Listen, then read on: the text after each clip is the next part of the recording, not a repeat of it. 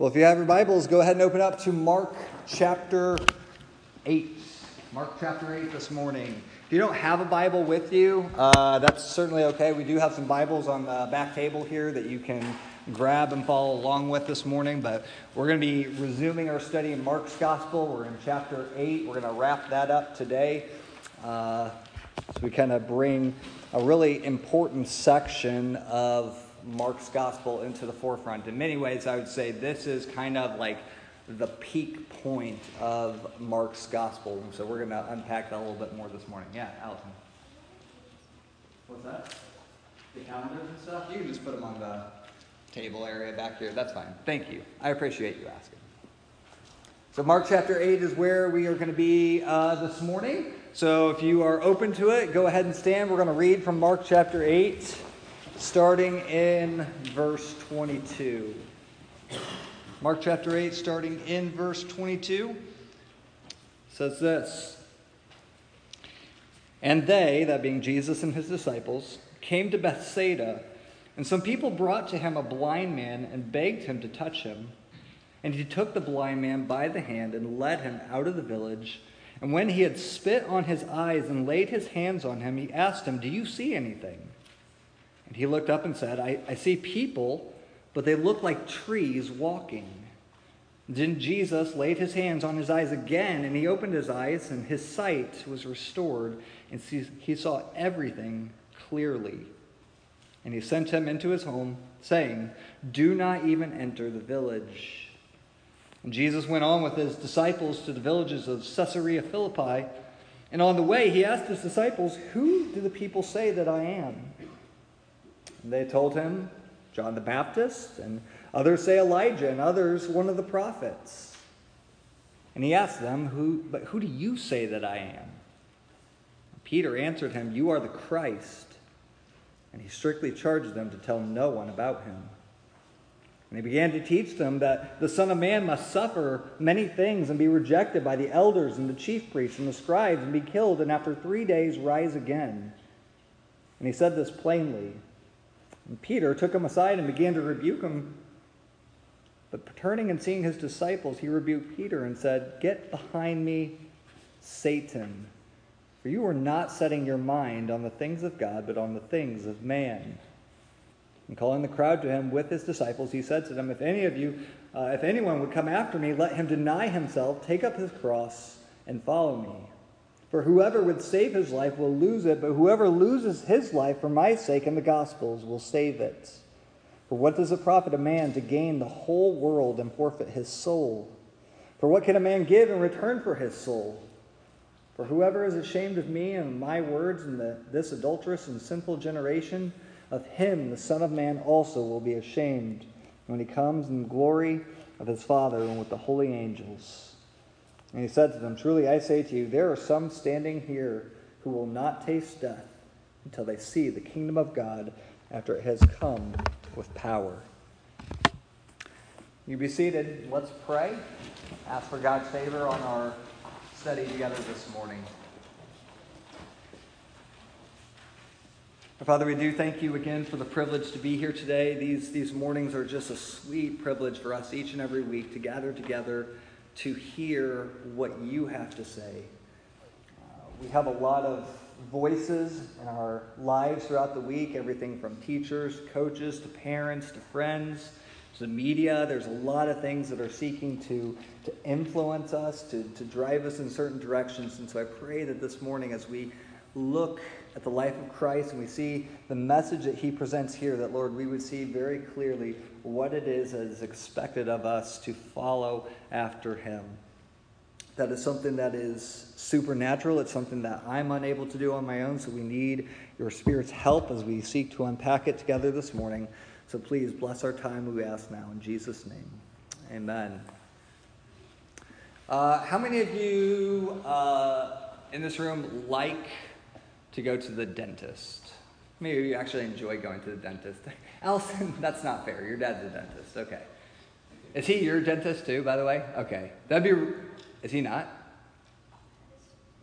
Wait. Why are you thinking about it? Is he your dentist? That is one of the most confusing answers. Okay, so I just think it would be really telling if your dad was a dentist and you chose not to have him as a dentist. So that'd be interesting. Okay, so most of you don't really care for the dentist, which I would expect. How many of you like going to the doctor's office? How many of you like getting shots? How many of you don't mind shots? Okay. Neutral? Okay, a little bit more. So when I was a kid, you know, you think about usually doctors like, you know, going to the dentist, didn't like it so much. You think about uh, going to uh, get your wellness checks and getting shots and stuff, don't like it so much. For me, those things were, were okay. Uh, the, the doctor that I actually really disliked going to when I was a kid was the eye doctor. Uh, which is really ironic, right? Because you think to yourself, well, that doesn't feel like such a big deal. Well, you know, experiences at eye doctors tend to uh, scar you, I feel like, for life. Uh, when I was in like middle school and the high school, we, we saw a optometrist. Is that the word for it? keep saying eye doctor, like that's optometrist. We saw uh, at like one of those Walmart uh, places, and he always made me feel bad for not being able to see. Like as if I was supposed to somehow improve, like I didn't study ahead of time. And so it always was like, like he was exasperated that, that I didn't see better. I'm like, isn't this your job? Isn't this like you're supposed to just help me so that I can do this? So that that was not good.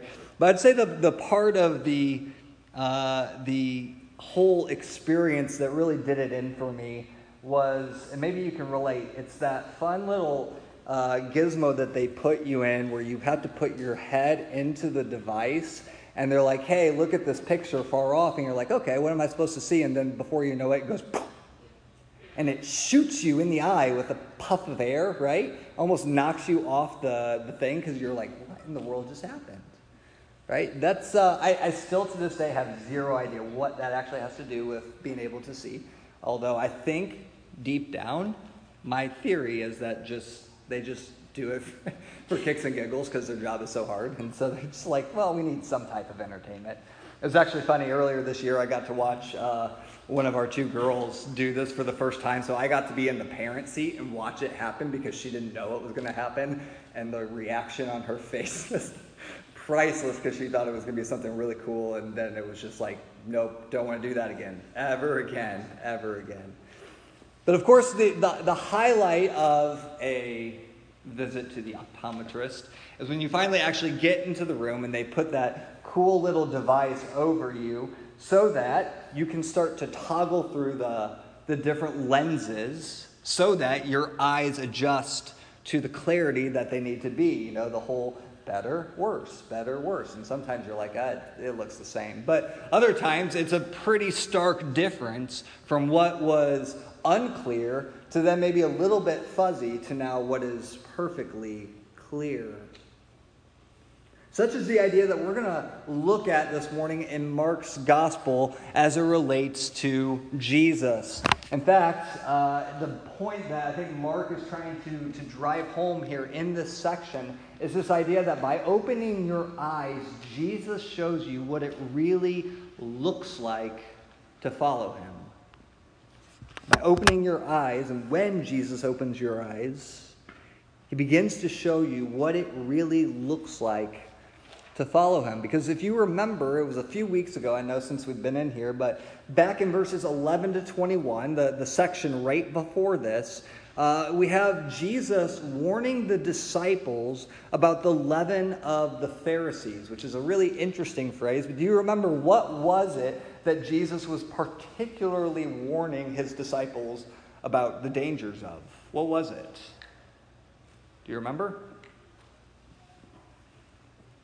It was the threat of what? Called spiritual.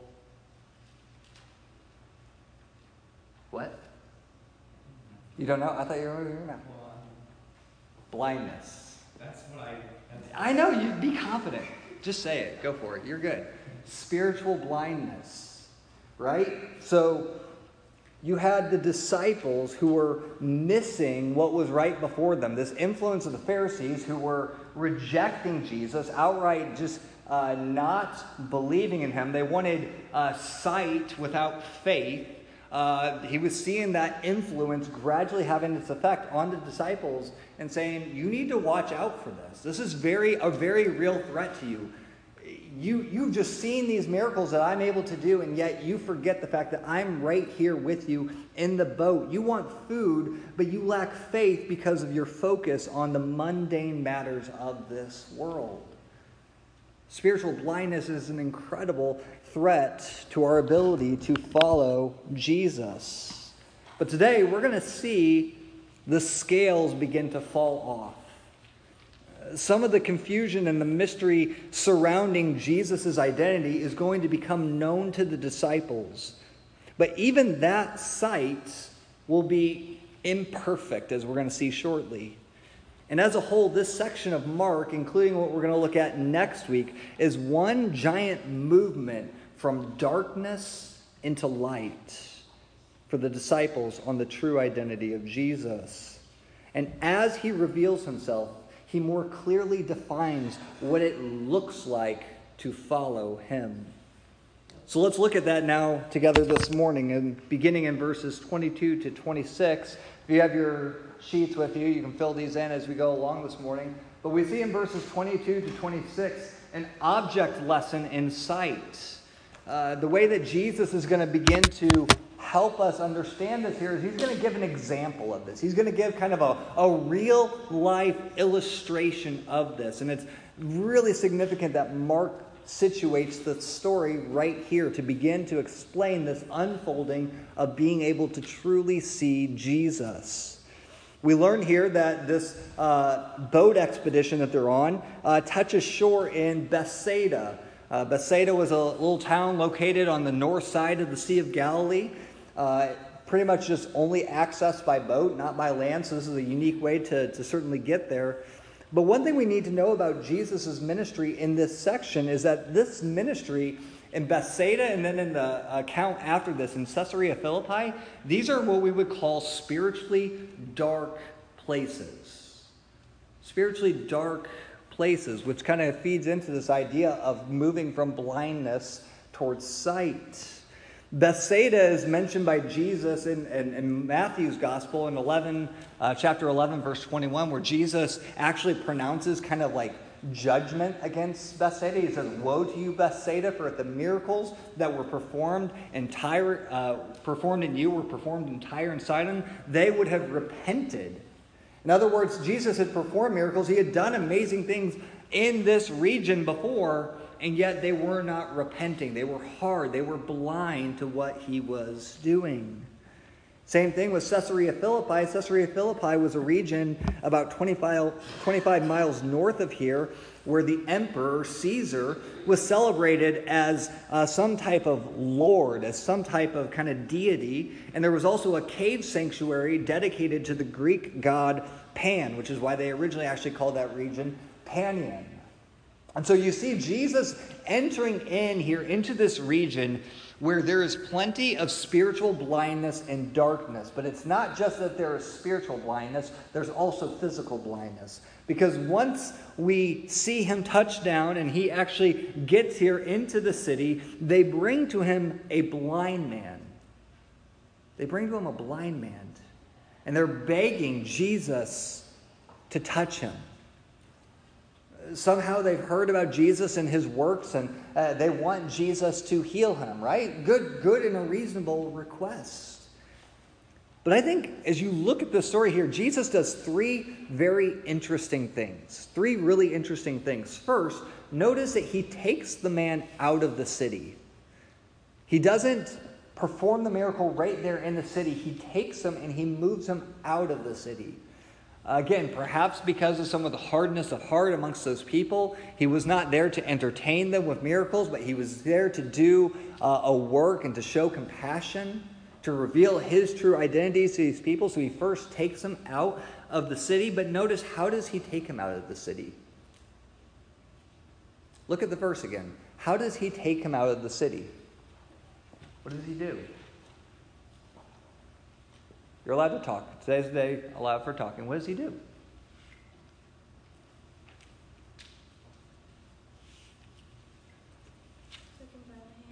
He took him by the hand. Isn't that really interesting? What you see here is that Jesus doesn't just lead this parade out of the town, right? He doesn't say, "Okay, guys, get your blind friend and follow me. We're going to go go somewhere else." What does Jesus do? No, he goes over to the blind man and he takes him by the hand.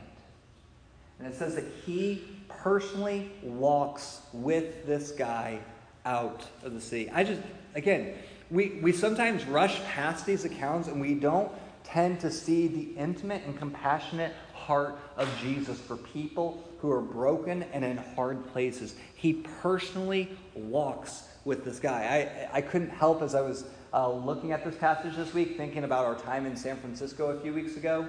Uh, do you guys remember what was the name of the blind guy who was there? What was it? Michael? Yeah, there was a guy named Michael, and it was so awesome because Michael, uh, Michael became really good friends with Maddie Jenkins while we were there, and so he like personally asked Maddie to kind of like escort him around the facility that we were there. And I couldn't help but think about that beautiful picture while I see Jesus doing this with this guy of just taking him by the hand and leading him where he needs to go.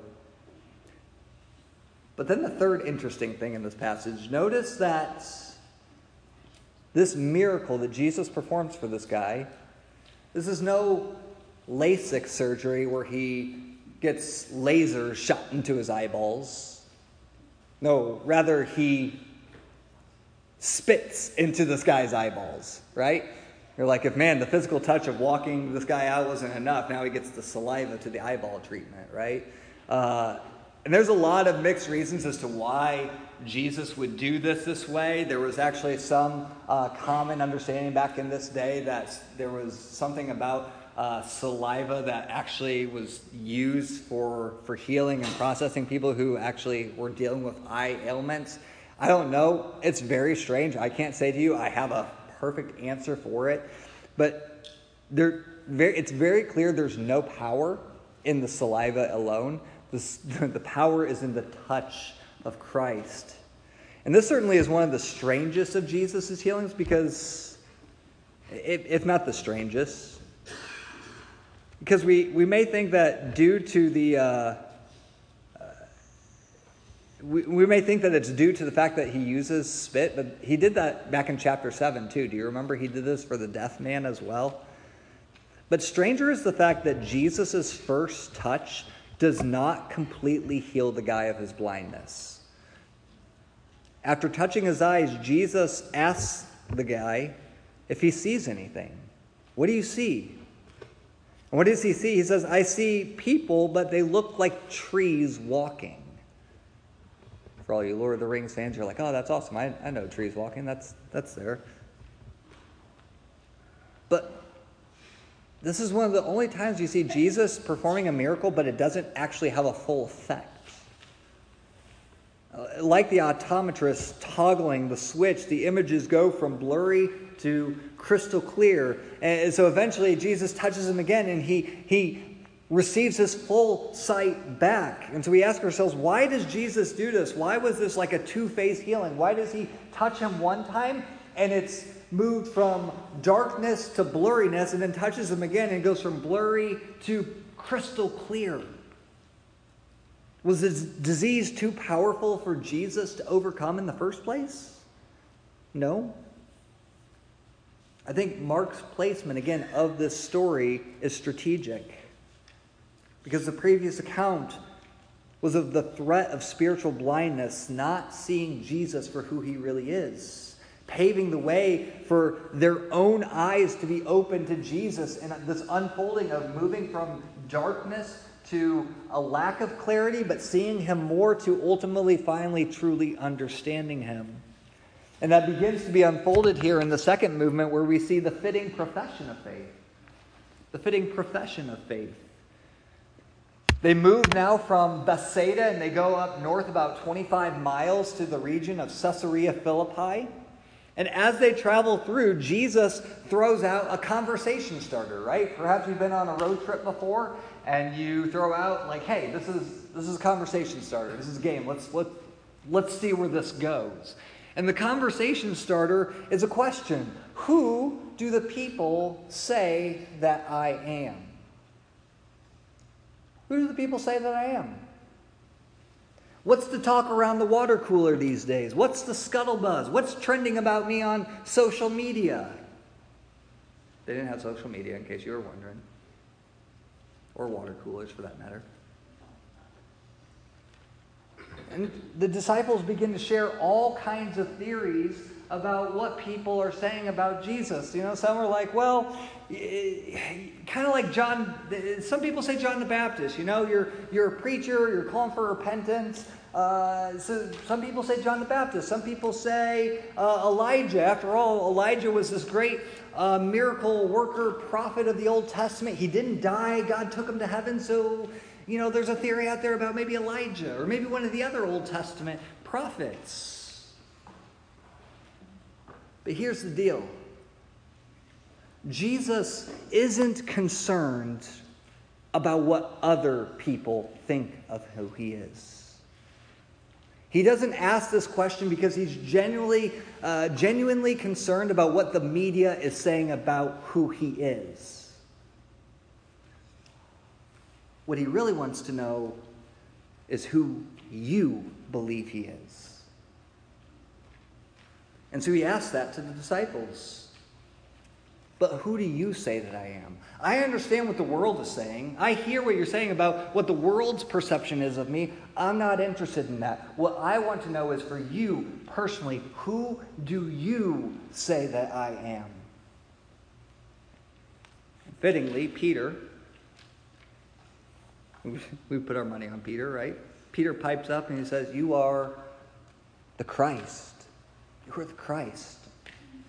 By saying the, the Christ there, that's the, the, the Greek word for that word, uh, Messiah, the anointed one, the one who uh, the Old Testament points to that says this guy is going to be the deliverer of God's people. He's going to save the nation of Israel. He's going to usher in a kingdom of righteousness.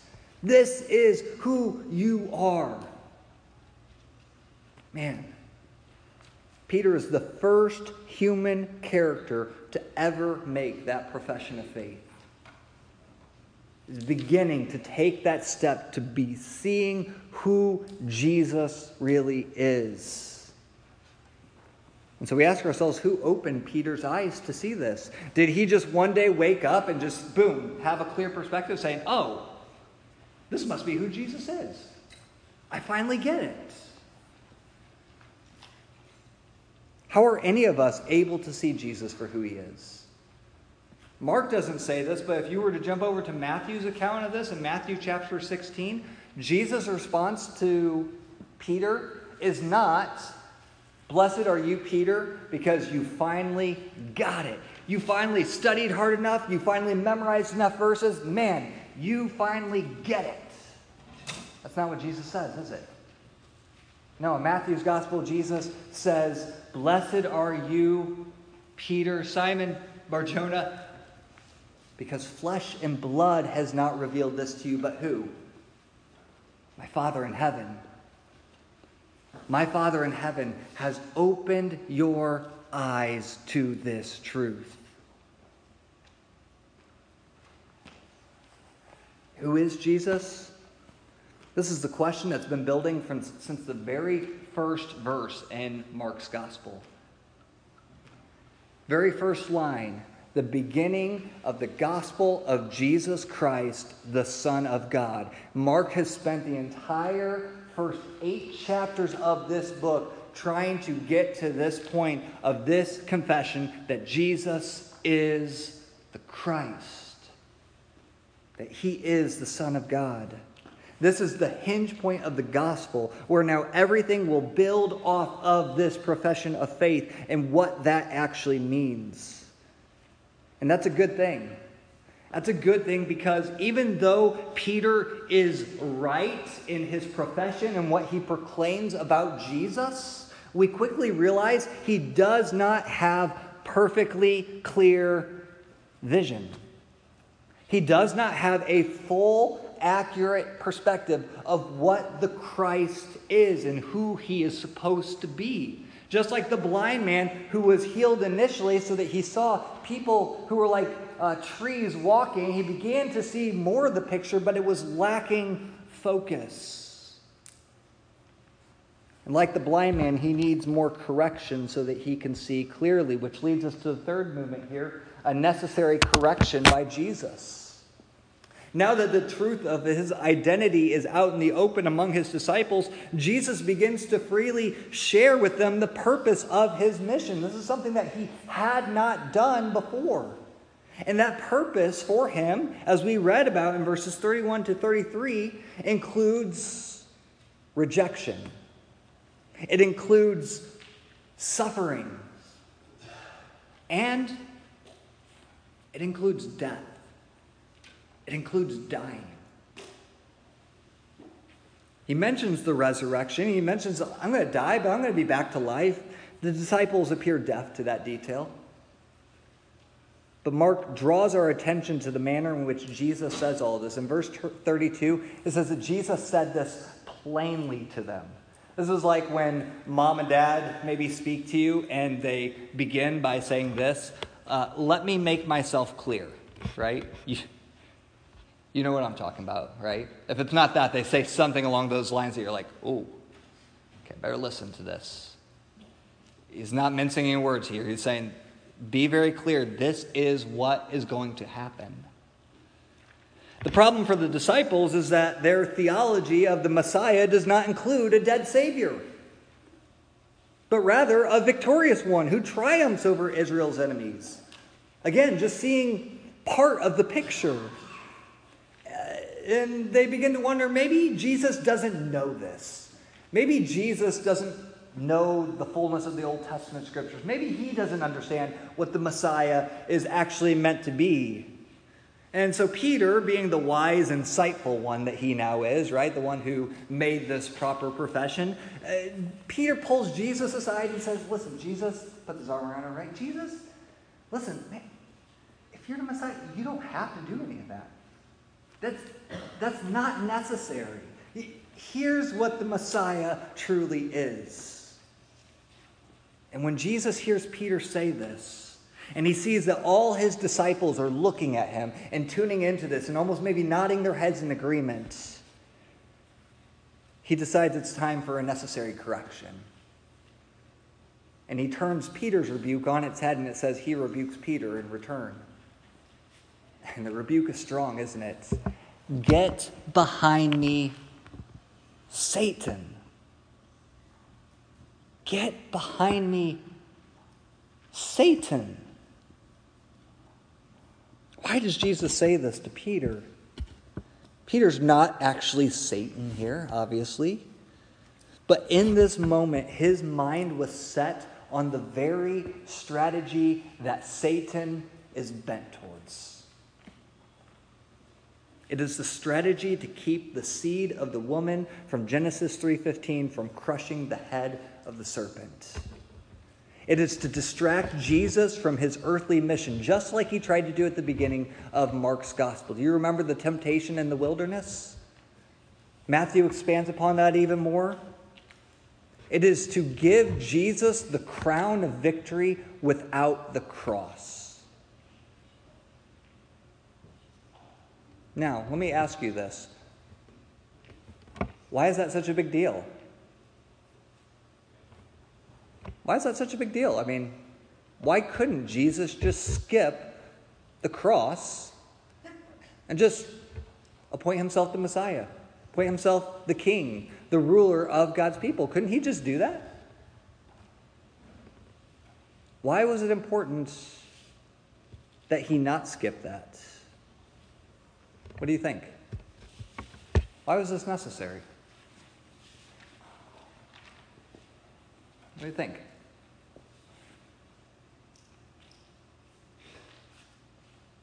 Crown without the cross sounds pretty good. Yeah, Allison. What's that? Yeah. There would be no forgiveness of sins, would there? Right? There would be no victory over sin. There would be no payment for our sin. You all would still be dead in your sins. There would be no victory also over death, right? Because his death and then his resurrection were necessary for him to triumph over the enemy of death. So death would be the final chapter for you. And then, of course, there would be no victory over the power of Satan, his evil reign. It is what I would say the easy path. Which is why Jesus says, You have your mind set on the things of man rather than the things of God, because the things of man always look for the easy path, not the hard and right path. So, what then is the hard path? Well, Jesus describes it in this final movement here. It's the right direction to follow. Recognizing that his disciples have a glaring misconception of what it means to follow him, Jesus calls them in for a chat. He says, Hey, gather in, huddle up. We need to talk about this. And he says to them, Your idea of following me is too worldly.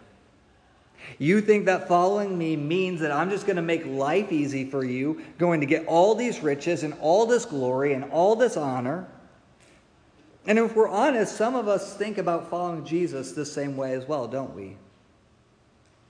Think that, man, Jesus is really the path to the good life. Jesus is the path to making me happy. He's a good tack on for my own personal advancements in life. I can use Jesus maybe to advance myself somehow in life. Jesus is great because of everything he is allowing me to achieve. Now, I want to be very clear about something. It's not wrong for the disciples and even for us to desire victory, freedom over our enemies, a glorious kingdom. And to be sure, those who follow Jesus will ultimately have victory. They will have freedom over all evildoers, as well as sin and death. Praise God for all of that. And they can certainly look forward to a day when Jesus will establish a kingdom of righteousness where there is no more sin, there is no more pain, there is no more unrighteousness.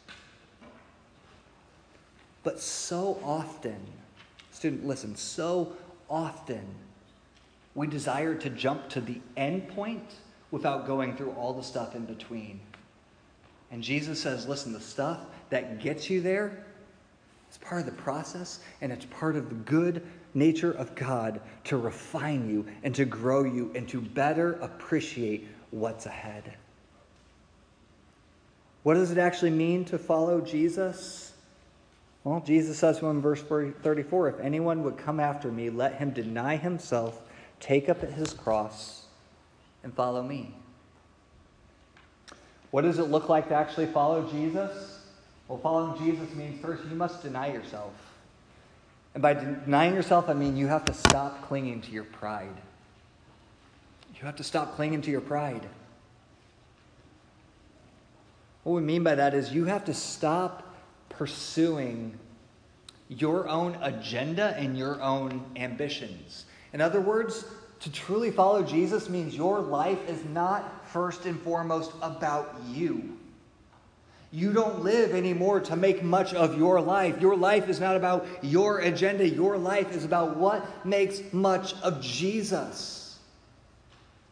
And that pride, also, that so many of us cling on to, is that pride that says, I'm the one in control of my life, and I'm the one who knows what's best for my life, and somehow I'm the one who's going to be a self deliverer. That somehow I'm going to contribute to what it means to truly be saved. That if I can just be good enough, if I can just do enough works, if I can just be a good enough person, then that will earn my way forward. And Jesus says, Absolutely not. To deny yourself is to lay it all down, surrender it all. But it's not just letting go and clinging, stop clinging to your pride. It's also about carrying your cross, which means you stop clinging to your life. Stop clinging to your life. The disciples understood this literally, not metaphorically. Sometimes in our culture, we like to say, well, man, to carry my cross means I have these burdens in life that I have to carry. And if that's you, just stop that. It's not about burdens. It's the disciples would have understood the cross for what it was. The cross was an instrument of torture. It was an instrument of death. It was the cruelest, most embarrassing, most shameful way to die in the ancient world. And Jesus is saying, hey, if you want to follow me, you must be willing to even surrender your very life. Am I worth it to you? Am I greater than your very life? Let me ask you a question. I'll put it in a question like this Is safety your greatest priority? And that's a really important question because we've had to wrestle with that the last three years, haven't we? Is our greatest priority in life preserving our life as long as possible? Is safety and security the name of the game for Christians? Is your life all about self preservation? Because if it is, you cannot be my follower. If your life is that important to you, you cannot follow me. It's a high call. It's a high call. And it reorients our mind to think about what Jesus means to truly follow him. Again, spiritual blindness threatens our ability to follow Jesus, but when Jesus begins to open our eyes, we see him for who he really is and what it really means to follow him. And so, as we look at the passage this morning, we think to ourselves, well, what does this mean? What are some things we need to think about? Well, if you look at some of your application points on the back, some of the things we need to consider, first of all, is the very question that Jesus presents to his disciples here Who do you say that I am? It's not a question of what kind of Jesus do you want. It's not a question of what type of Jesus do you prefer. What's your vision of an ideal Jesus? What are you looking for in a Savior? It's really a question of honest evaluation. Because too often we're in the business of making Jesus into our own image. Who do the people say that I am? What does the world want Jesus to be? Molding Jesus around our preferences rather than our lives being molded around who he really is. I'll be honest, too many of us want a small Jesus so that we can remain big in our lives. But I honestly ask you this morning who do you say Jesus is? Do you see him as the all powerful God? Do you see his authority as ultimate yet good for your life? Or do you see Jesus as distant and uninterested in your life? Do you see him as someone who is okay with your sin so that you can justify living in disobedience? Who do you say Jesus really is? You have to answer that question. And my hope is that you begin to see Jesus for the good and compassionate Savior that we have unpacked for eight chapters up to this point. So, first, who do you say Jesus is? Secondly, you have to understand this sin naturally desires the path of least resistance and the seat of greatest honor. Sin naturally desires the path of least resistance and the seat of greatest honor. We see this in Peter's rebuke of Jesus, what it looks like to, to desire the crown without the cross, constantly tempted to crave safety and security. And likewise, we see often the disciples' argumentation about who is the greatest, right? If you were to look at other places in the Gospels, how often do we see the disciples kind of clamoring for prominence, even within Jesus' followers? And Jesus is always going back to them saying, what are you doing? My kingdom is not about advancement, of being first above your peers. Your pride is getting to you here. This is not what it's about. It's not about having the seat of greatest honor. It's not about pursuing the least uh, painful and suffering path.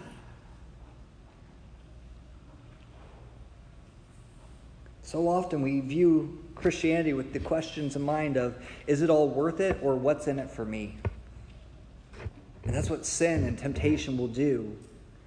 It can be tempting to think this way, and we must fight against this by focusing our sight on the true nature of Jesus, which reminds us that you cannot see Jesus clearly apart from his death and resurrection.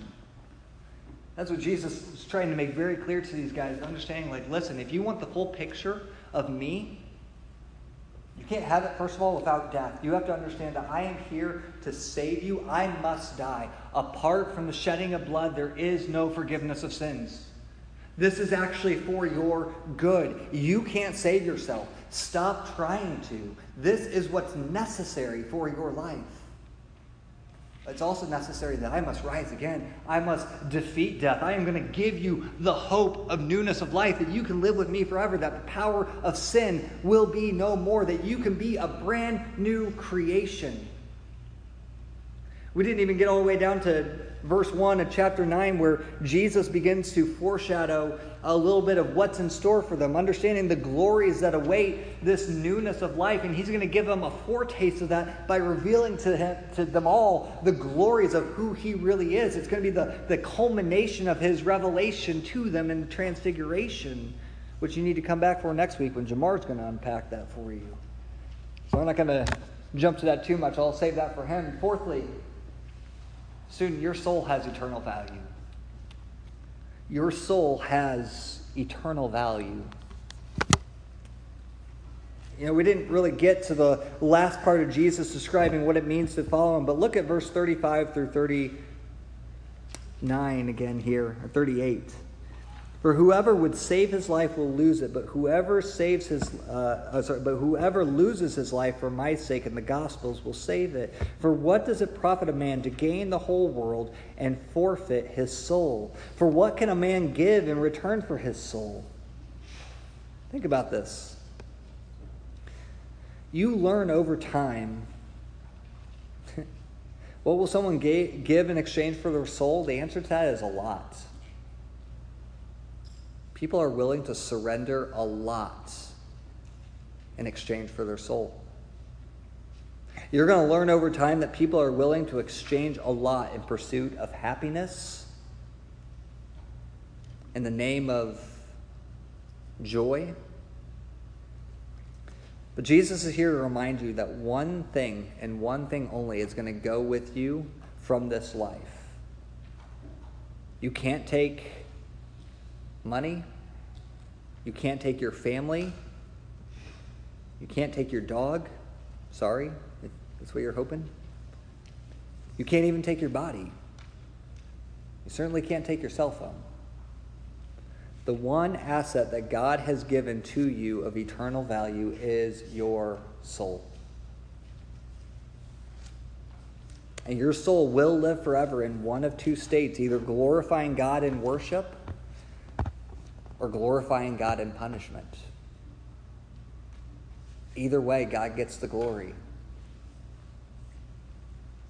Student, it's essential that you understand that truth today. But it's also important that you understand finally that those who follow Jesus have zero regrets. Those who choose to follow Jesus, student, live with zero regrets. It can be tempting to think that after all I've said this morning, that Jesus is kind of a buzzkill.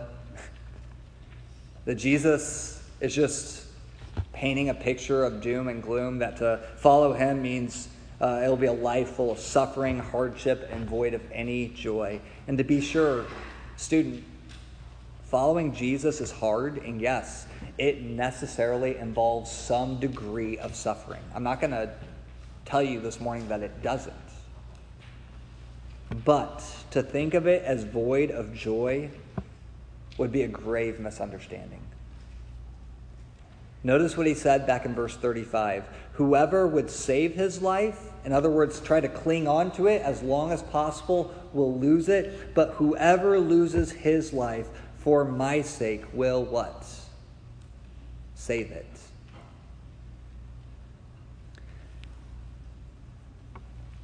Think of this reality this morning, student. There is not a single person in heaven today who regrets following Jesus. You will not find a single person who regrets that decision. You will not find a single person who doubts why they followed Christ. I've said it before do not see Jesus' authority as a threat to your well being, but see his authority for what it really is that it is good and loving, and it is calling for you to lay down your pride, to lay down your life, and to follow him.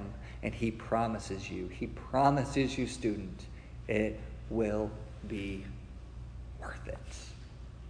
It will be worth it. So let's pray.